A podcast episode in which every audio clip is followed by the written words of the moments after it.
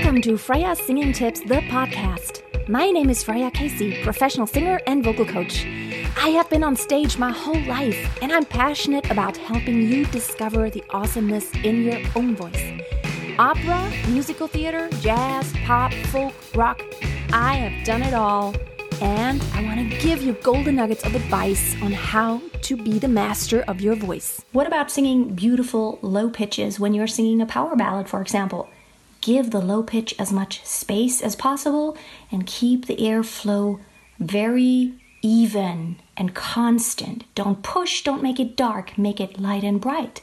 So instead of no way, you want to go no way, no way. Relax the jaw. No way, no way, and so on. Tag me as you're doing the exercise. I'd love to see it.